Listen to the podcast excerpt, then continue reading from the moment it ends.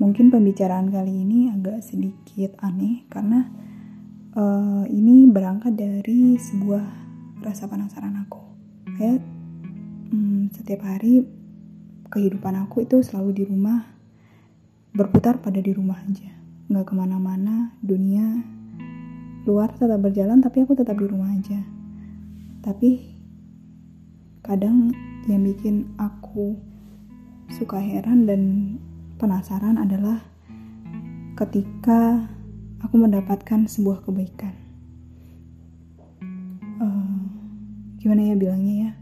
Kayak setiap hari tuh aku tuh gak pernah berbuat baik. Aku pikir aku gak pernah berbuat baik. Setiap keluar rumah selalu pakai masker, ketemu orang pun gak selalu senyum, gitu. Gak beramah tamah. Tapi kenapa aku mendapatkan sebuah kebaikan gitu. Aku kadang suka berpikir ketika mendapatkan sebuah kebaikan. Kebaikan apa yang pernah aku lakuin gitu. Hal baik apa yang pernah aku lakuin gitu.